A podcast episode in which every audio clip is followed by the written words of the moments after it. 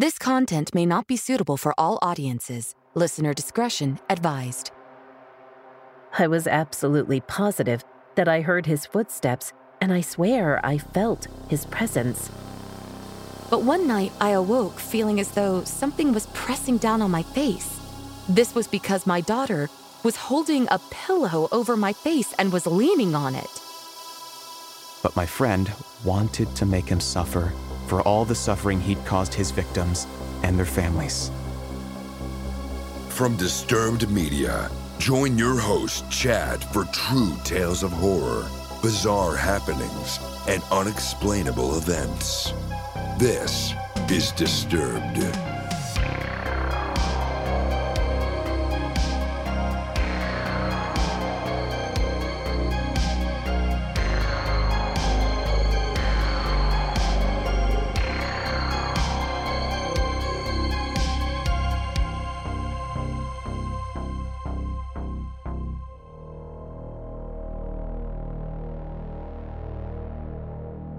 Welcome back in, everyone, and thanks for joining me.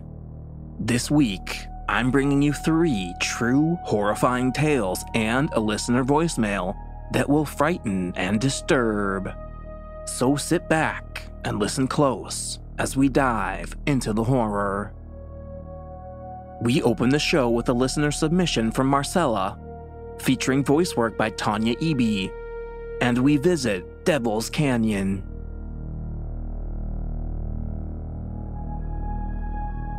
So, a few years ago, my friends and I had decided to take a hike through the southern Colorado mountains.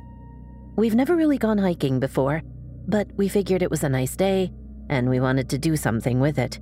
So, we took my friend's Jeep, got a few bottles of water, and made our way to a hiking spot that my friend, we'll call him Josh, knew about near his folks. When we stopped, we had a few options of paths. I had decided I wanted to go down Devil's Canyon as it seemed the most isolated, and I have massive social anxiety. So Josh and my other friend, we'll call him Andrew, grabbed their bags which held our waters and we were off. Not too far on the path, I heard what sounded like a girl calling my name from the bushes. But when I asked Josh and Andrew if they heard it, they said they didn't hear anything. So I figured I was just feeling paranoid simply because of the trail's name and found myself shaking my head at the thought that a trail's name would make me that jumpy. Not too far along, we wound up in a clearing that we found odd, as there seemed to be a small cabin looking structure built from sticks and twine that had a strange symbol made of the same materials hanging in the makeshift doorway. In front of it, in the clearing in the center of some trees, was a pentagon. We all kind of laughed, assuming it was probably a joke set up from somebody before us trying to spook the other hikers and I thought perhaps it was simply a circle that had been set for a Wiccan ritual. I had decided that since I didn't know who set it or why, and due to having a spiritual mother who always warned me against messing with things I know nothing about, I was going to sit a little further away to drink some water and catch a breath. Josh, however, had different plans. I heard Andrew expressing his concerns, telling Josh to stop it, so went to see what was going on and Josh had decided to sit in the middle of the pentagram. I rolled my eyes and told him it was highly disrespectful, especially if it were set up for a ritual, and warned him that if anything were to happen that he's on his own. Embarrassed by my scolding, Josh got up and we continued down the path.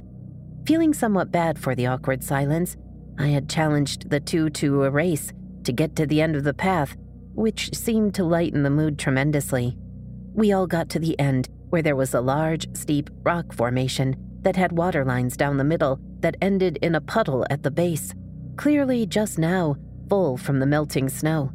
Josh and Andrew climbed up with ease, but me being a 5 foot 1 inch girl who had decided to go hiking in flip flops, found myself struggling and needed them to pull me up. So we sat there for a good hour or so when the sun began setting. Deciding we wanted to get back to the car before needing flashlights, as everybody's phone was dead, and as inexperienced hikers, we didn't pack anything besides water. We started back towards the car. Andrew and I began having a conversation, and Josh walked silently behind us. And just as we were passing the bushes that I'd heard my name being called from, I had turned to Josh to ask for the keys, only to realize he wasn't behind me anymore. But that didn't make sense. I was absolutely positive that I heard his footsteps, and I swear I felt his presence. I looked at Andrew, who now also looked extremely concerned as the sun was almost set and we couldn't see much besides the path. I ran. Suddenly, thoughts were going through my head of Josh slipping and falling or being kidnapped or somehow getting lost. Worst case scenarios. I called Josh's name over and over with no response. I passed the clearing with the pentagram, hoping beyond hope that he was messing with us and waiting in the middle for a good laugh. But he wasn't there. I kept reminding myself that he couldn't have gone far, as there was only one path, so he had to be on it. Then I saw him, and I felt so relieved. He was okay. He was safe. He was staring up at a tree. I called his name, but he didn't respond. So I called again, wondering what was going on, and suddenly worried that I was going to spin him around slowly, only to see he'd been brutally murdered, like you see on horror movies. But when I touched his shoulder, he jumped and turned to look at me. I asked what was going on, but was met with a look of complete horror as he told me we had to run. Now, one thing about Josh is he doesn't run, so without a second thought, he and I began running back towards the car, practically dragging a clueless Andrew with us when we passed him. We all picked up our speed when we heard growling from the bushes I'd heard my name come from earlier. When we got back to the car, we practically jumped in, me thinking there was an animal or some crazy person chasing us, Andrew completely confused, and Josh hightailing it as fast as his Jeep could go back to the main road. When we were finally on the main road, Josh visibly relaxed, and I finally asked him what the hell happened. He told me that there was a woman who told him that he had to leave Andrew and I behind, or it won't end well for us. Apparently, when I found him, he was being shown visions of Josh torturing me and Andrew.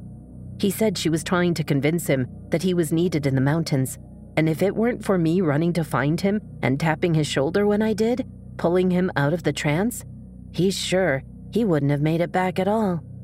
I don't know how much of his side is true, if any of it, but the look of horror in his eyes and his physical relief when we got out of there, I really wonder if there was something out there that was trying to convince him to stay. Why him?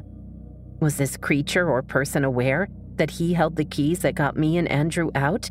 What were the intentions? I don't know. But the one thing I do know I will never be going back to Devil's Canyon ever again.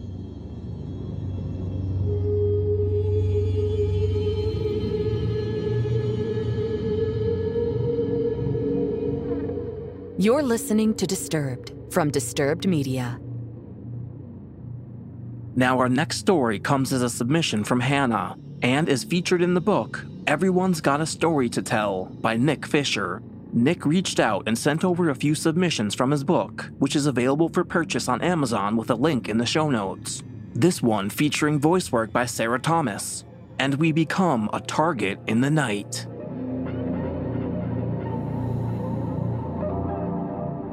There's always been a history of sleepwalking in our family.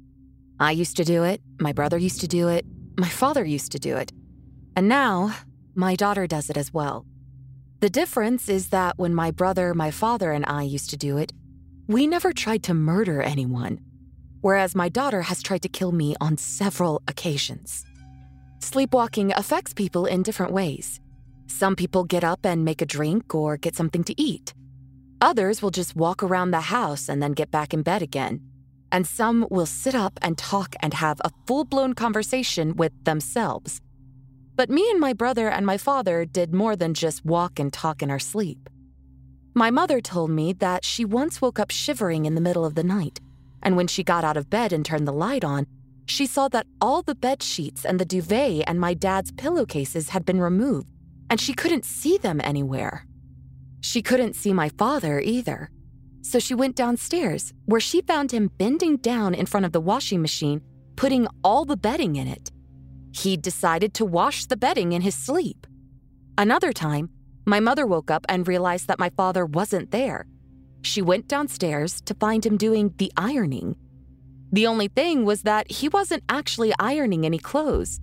He'd just got the iron and board out and was going up and down the board with it. My mother said my father never did the washing or the ironing when he was awake, so why he decided to do it in his sleep is anyone's guess. My mother was also awoken one night by the sound of Algier, our pet dog, barking. When she went downstairs, she found my brother on his hands and knees eating Algier's food out of his bowl. When I was five years old, my mother heard my bedroom door opening one night. She got up and saw me going down the stairs. She followed me down, and I went into the kitchen and took Algier out of his dog bed and put him upstairs in my bed. I then went back down again and got in his dog bed, curled up into a ball like dogs do, and carried on sleeping. This happened on more than one occasion. My dad and my brother and I used to do funny things like that in our sleep all the time. But when my own daughter started sleepwalking, in the end, the things she did weren't so funny. She started doing it when she was eight years old, and she'd routinely do the same thing. That was walk in our bedroom and stand by the side of the bed. I've lost count of the amount of time she's done it, and she always stood by my side, never my husband's side of the bed. She just used to stand there, staring at me with a kind of contorted, angry look on her face. This is how it started off. The first time it happened, it really startled me. I must have sensed that something was next to me, and when I opened my eyes, she was standing right by the edge of the bed, looking down at me with a weird look on her face, as though she was annoyed with me. I got used to it in the end, but one night I awoke feeling as though something was pressing down on my face. I couldn't breathe properly, and my face felt really warm and I couldn't see anything. This was because my daughter was holding a pillow over my face and was leaning on it. It was as though she was trying to smother me. I shouted and pushed her off of me, and she woke up and burst into tears. My husband woke up too, and we put her back to bed, and the following morning, she had no recollection of it. My husband and I laughed it off at the time. But when it kept happening and the things she did became more frightening, it was no laughing matter. One night, I was awoken by an almighty whack on my head, followed by another and then another. When I jumped out of bed and put the bedroom light on, I saw my daughter standing there with our bedside lamp in her hand. And even though I was no longer in bed, she was whacking the pillow with it. She did a similar thing with the lamp a few nights later, too. I woke to find her holding the cord on it across my throat. But the most frightening one was when my husband woke up one night to find her standing over me holding a pair of scissors. I was fast asleep, but my husband had woken up needing to use the bathroom. He saw her standing there, holding the scissors in both hands above her head over me. He said it reminded him of the type of scene you see in a horror movie about Satan or devil worshippers, where there's a girl lying on the altar about to be sacrificed. My daughter had picked the scissors up off the chest of drawers in our bedroom. How long she'd been standing there with them above her head, we don't know. Thankfully, she didn't bring them down on me and my husband was able to get them away. That was when we decided to seek help. We contacted doctors, sleep disorder specialists, and even a psychiatrist, none of whom could explain why my daughter would want to try to kill me. It's not as if I was very strict with her or if I'd punished her for something she'd done and it stuck in her head in her subconscious. I was far from strict with her, and I hardly ever told her off as she was a very well behaved child. The doctors, like us, were baffled why she was doing it. In the end, we found a simple solution. We put a hook lock at the top of my daughter's bedroom door on the outside to stop her from getting out. And whenever she did try to get out, we could hear her door rattling as she tried to open it. And for extra peace of mind, we put one on the inside of our bedroom door too. I was then able to sleep peacefully without worrying that I'd be garroted, smothered, or sacrificed during the night.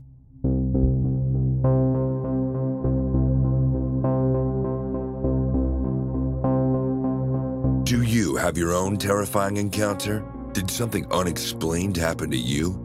Let us know and get featured on the podcast. Email my story at disturbedpodcast.com.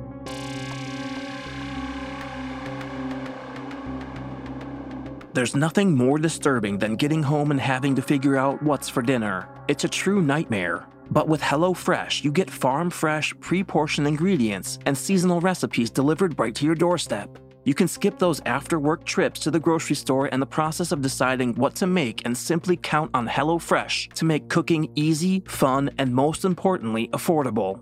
Now, I know that my day is so much less stressful when I don't have to worry about what to make later and if I have everything I need to make it. With 40 recipes and over 100 seasonal and convenience items to choose from each week, HelloFresh keeps your taste buds on their toes. There truly are options for everyone and every lifestyle. I'm able to cut down a ton of prep and planning time because now I have a simple recipe with all the ingredients needed laid out and ready to go. The mozzarella crushed chicken is so tasty and one of my favorites. And if you want options for more than just dinner, you're covered for every mealtime occasion, from snacks and easy lunches to seasonal celebrations and festive gatherings. And you know I'm bringing you a great deal to go along with it. So go to hellofresh.com slash disturbed50 to get 50% off, plus your first box ships free. That's hellofresh.com slash disturbed50 for 50% off and free shipping on your first box. HelloFresh, America's number one meal kit.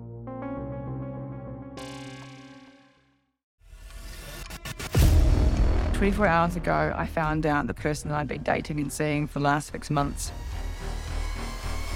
as a con man. That is my sister Emma. Andrew Tonks's lies had been so convincing, she'd invested $300,000 with him. However, the tables were about to turn on Andrew. What he didn't know was that Emma had discovered his real identity. But to get any chance of justice, Emma had to act like it was business as usual. Coming up in this series, And that's when murder, all this stuff goes through my mind. I'm really, really scared. I'm assuming Sarah has watched too much Netflix and figures I've been defrauding you. Couldn't be further from the truth. That's what this was a real life story that seems so unbelievable, but it was actually true. a true story that all starts with one simple swipe to the right. I'm Sarah Ferris. And I'm Emma Ferris, and this is my story Conning the Con.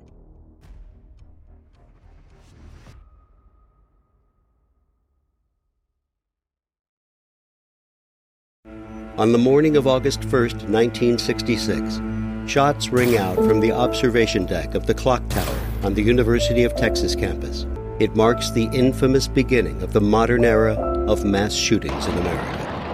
You're listening to Stop the Killing podcast. Join us as we take you behind the crime scene tape to explain global mass shootings and mass attacks. I'm Sarah Ferris, but more importantly, this is Katherine Schweit, the former head of the FBI's active shooter program. I spent five years as the FBI's top executive looking for answers to the mass shooting crisis. I've been at the shooting scenes, I've traced heroic acts of bravery, and I've sat silently and listened to the heart wrenching stories from survivors. Amongst this horror, there is hope. We all hold the key to stop the killing. You just need to know how to unlock the door. Download Stop the Killing and be part of the solution. Search Stop the Killing on Apple, Spotify, and all the usual suspects. Looking for even more Disturbed? Join us on Patreon for ad free listening, shout outs, and Disturbing Calls bonus episodes at patreon.com slash disturbed podcast. Apple users can subscribe to Disturbed Media Premium directly in the Apple Podcasts app. You're listening to Disturbed. Now, back to the horror. Next up is a listener voicemail from Marcie, and she details her experiences in her apartment. Hello, friends. I just recently started listening to this podcast, and I have a few experiences of my own that I thought would be okay to add here. So, I'm going to preface this story by saying I used to live in an apartment complex that was right next to a lake that was very well known for people dumping bodies in it. And the apartment complex itself was pretty old, and but it was the only gated community, so we kind of just went with it.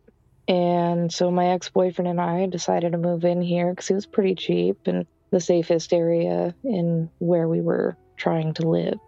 So, just to kind of give you an idea, when you come into the apartment, on the right to the door was a coat closet. To the left was the kitchen. And then after the coat closet on the right would be the bathroom. And then after the bathroom would be the bedroom. And then after the kitchen on the left, there would be the living room.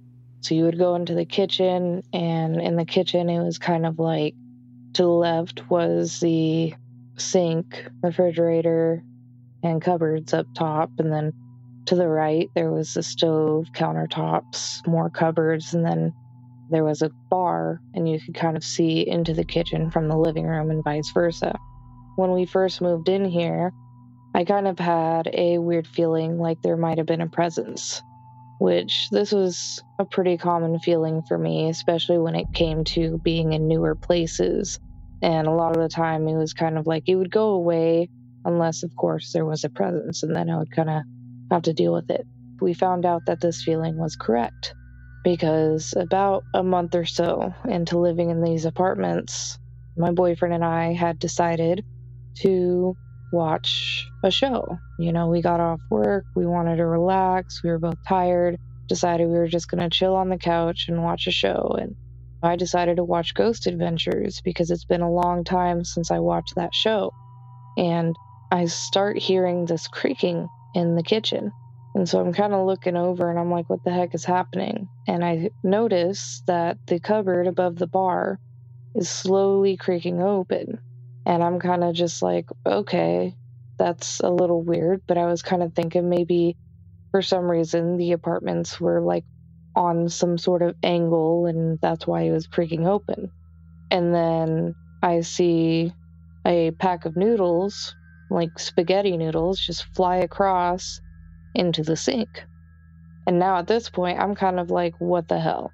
So I get up and I go to check, thinking maybe my boyfriend was playing some sort of prank on me. So I'm looking for anything that would possibly throw the noodles across the kitchen. And I can't find anything. And he and I are both kind of in shock. And we're just like, okay, that was weird. And we decide we're just going to continue watching the show and just ignore it. Ignorance is bliss. So we continue watching the show, and I had a cutting board that I had hanging up on the wall, and we continue on with this show, and the cutting board starts swaying back and forth. And I'm kind of like, well, we have the AC on, so maybe it's just the air making this thing move. But then, you know, we look over and we notice that the cutting board is spinning wildly around this screw.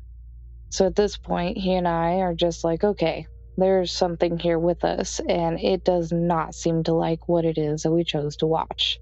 So we decide to put something else on, and all activity ceases. And then a few days later, as he and I were going to bed, we were laying in the dark, all lights were off, and kind of for a little bit more reference, so from our bed, we could see the front door, and there was obviously always going to be a light under the front door because we were in an apartment complex and the light in the hallway was always off. And we never really wanted to close the bedroom door due to wanting to be able to go to the bathroom when needed and whatnot. So he and I are laying in bed, kind of in the dark, just kind of chit chatting. We're, we're getting ready for bed, essentially. And then we start hearing our doorknob jiggling. And we're kind of like, who the hell is trying to get into our apartment right now? As it's, I don't know, want to say like it was midnight or so. Or we both kind of shoot up out of bed and look over and we see a shadow hand. And he and I both kind of freak out because we're like, did somebody get into our apartment? So we both grab our flashlights and we're looking you know, we end up turning on all the lights and we're looking throughout the entire apartment, under the bed, in the closets. We're trying to find whoever got into the apartment. Now, the apartment was small, so there's not really a lot of space to hide, and we could not find anything. So we both kind of look at each other and we're just like, did we both somehow have some like a hallucination like at the same time? Like, what the heck? And we kind of just say, you know what, we're tired. And we decide to go to bed. A few weeks after that, he and I were on separate shifts. I was on a graveyard shift and I got home in the morning, and then he was on day shift, so he would get home sometime in the afternoon. So as I was getting home from my graveyard shift, he decided to go out for his job around the same time that I got in. And I was like, okay. So I went in, decided to go take a shower. And as I'm in the bathroom taking a shower, I start hearing banging on my door. And, you know, I know that the walls are pretty thin. So I kind of call out, hey, give me a minute. I'm finishing up a shower. And the banging decide, gets like louder and more obnoxious. And I'm thinking maybe the neighbors need something. And I'm just like, you know, just a minute. I'm almost done, you know. And so I kind of hurry to finish up and I hear the door open. And I'm kind of like, okay, that's a little weird, but maybe it's my boyfriend. Maybe he came back, forgot something or something. And, you know, I kind of get out of the shower and wrap myself in the towel when I hear banging on the bathroom door and my door is shaking. And I'm like, okay, if it were my boyfriend, he wouldn't be banging on the bathroom door. He would just ask for what he needed. So I'm kind of just like, what the heck? And I kind of look at the door and I'm like, okay, is somebody in the house? Is somebody here trying to rob me or something? And, you know, I'm thanking the lucky stars that I locked the door because I'm like, you know, they can't get in. So, and it goes quiet. And I'm kind of like, okay. Well, again, in my head, I'm like, well, maybe it's my boyfriend. Maybe he's just pranking me, trying to freak me out or something. So I kind of like crack the door open and I don't know what I was expecting. I was expecting like a spooky face to come flying at me or something. And but there was nothing. It was very anticlimactic.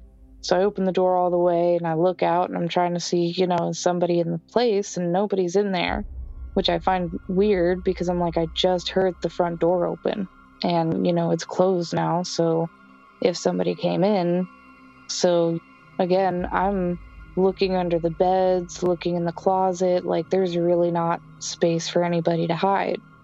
And I can't find anything. So at this point, I'm freaked out. So I just hurry up, get dressed, go outside, and decide I'm going to wait until my boyfriend gets home to kind of see if somebody, you know, was trying to break in. And I didn't want to get hurt, but nothing was there. And I thought that it was it was definitely an odd experience. So that's my story.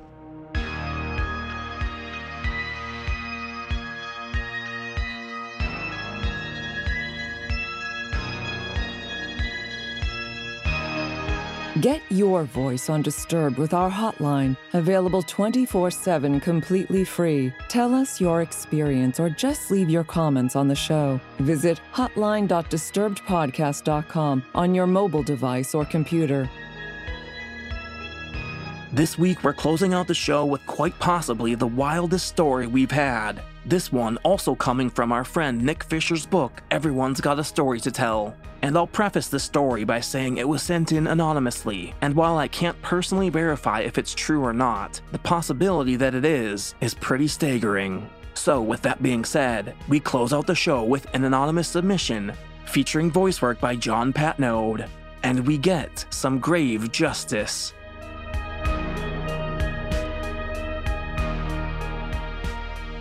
People often say that if anyone ever harmed their kids, they'd kill them. But the truth is that most people who say it don't actually mean it. And that's because there's a big difference between saying it and doing it. But some people do mean it. And if they got the chance, they would. Also, for some, simply killing the person responsible for harming their kid isn't enough. They want to make them suffer first. And when someone attacked my friend's daughter, not only did my friend make the perpetrator suffer, he made him suffocate. Being buried alive is probably one of the worst ways to die. Lying in a grave whilst someone shovels soil on you must be terrifying. But some people deserve to die this way. And I was of the same opinion of my friend that if someone had made someone else suffer, then they should be made to suffer too. I live in the US, and for obvious reasons, I've withheld my name as well as the city where I live. Although what happened actually took place in a different state to where I live now. The ins and outs of everything, what happened prior to what we did, are mostly irrelevant. They could also be incriminating, so I'm not going to go into detail about them, as even though this took place a long time ago, and the victim was a despicable human being, if the truth came out, we could still go to jail for what we did. And so too could a retired police officer. My friend was divorced, and he had a daughter who lived with his ex wife. And when his daughter was 15, she was molested. And like any dad would be, he was livid and wanted to kill the person who did it. And he swore that if he ever found out who it was, he would kill them. When hearing about a kid being attacked, a lot of people say things like, if that ever happened to one of my kids, I'd kill the bastard. But they don't really mean it. And in reality, if something like that did happen to one of their kids, and they did have the opportunity to kill the person responsible, they wouldn't go through with it, even though they dearly love to. However, there are some people who, when they say it, they mean it. And if they were given the opportunity, they certainly would go through with it. And my friend was one of them. Not long after my friend's daughter was attacked, the police had a very good idea who the perpetrator was. And then further on into the investigation, not only were the police 100% certain that this person had carried out the attack, it also came to light that he was the main suspect for several other similar attacks too, one of which was on an 11 year old girl. The police didn't have enough evidence to arrest him at the time, but they said they soon would, and they informed my friend of this. But my friend didn't want him to be arrested because he wanted to get to him first. The police knew this, and to be fair, they all said that if it was their daughter that had been attacked, they'd had felt the exact same way. There was one investigating officer who sympathized with my friend more than the others, and it turned out that the 11 year old girl who was attacked was the daughter of someone he knew. And he said that he thought that sending the person who did it to jail for the rest of their life wasn't really justice at all, and that they should die for what they've done. Unfortunately, the state where we lived didn't have the death penalty. A few days later, the officer turned up at my friend's house and informed him that they had virtually all the evidence that they needed to arrest the subject, and that the arrest would be made within a week. He again said how prison was too good for the bastard, and said, You never know. Someone may get to him first, huh? The officer then asked if he could use the bathroom before he left, and my friend said yes, go ahead, and so he did. As he was leaving, the officer said to my friend, A murder is very hard to investigate without a body, and sometimes when people are reported missing, depending on who they are, we won't always look that hard for them. It was quite clear what he was implying. Later, when my friend went to the bathroom, he saw an envelope on the corner of the bath, and when he opened it, there was a photograph inside of the man who attacked his daughter. And written on the back of it was his address. He called me, and we did what had to be done. The next day, we drove to a forest 50 miles away from where we lived and dug a grave. Then, the following evening, we went to the guy's house where we beat him badly, tied him up and gagged him, put him into the trunk of my car, and drove back to the forest and threw him in the grave and buried him alive. Originally, we planned on shooting him whilst he was lying in the grave, but my friend wanted to make him suffer for all the suffering he'd caused his victims and their families, in particular his daughter. So we prolonged his burial by shoveling the soil onto his feet and legs first. We then slowly covered the rest of his body except for his face and head. He was squirming and crying as we did it, and he looked absolutely petrified. And after my friend had told him that this was revenge for what he did to his daughter, we shoveled the rest of the soil onto his face. And as we did so, his muffled screams became fainter and fainter. Finally, we leveled the soil off and put the grass that we dug up back on top of it. It looked like it never been touched, and no one will ever know that he's buried there. The officer who visited my friend and left the envelope returned to my friend's house a week later with one of his colleagues and informed him that they meant to arrest the suspect, but there was no trace of him, and said that it looked like he'd fled. They said that they'd issued a nationwide APB, all points bulletin, and said that they'd contact him as soon as they'd found him. And as they drove off, the officer winked at my friend. I think he knew they wouldn't be coming back to say they'd found him. I'm sure there are those who will say that what we did was wrong and that two wrongs don't make a right and all that.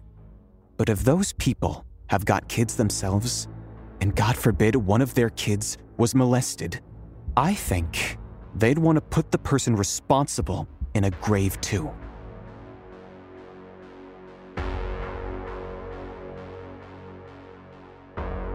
Follow our social channels on Facebook and Instagram at Disturbed Podcast and on Twitter at Disturbed underscore pod.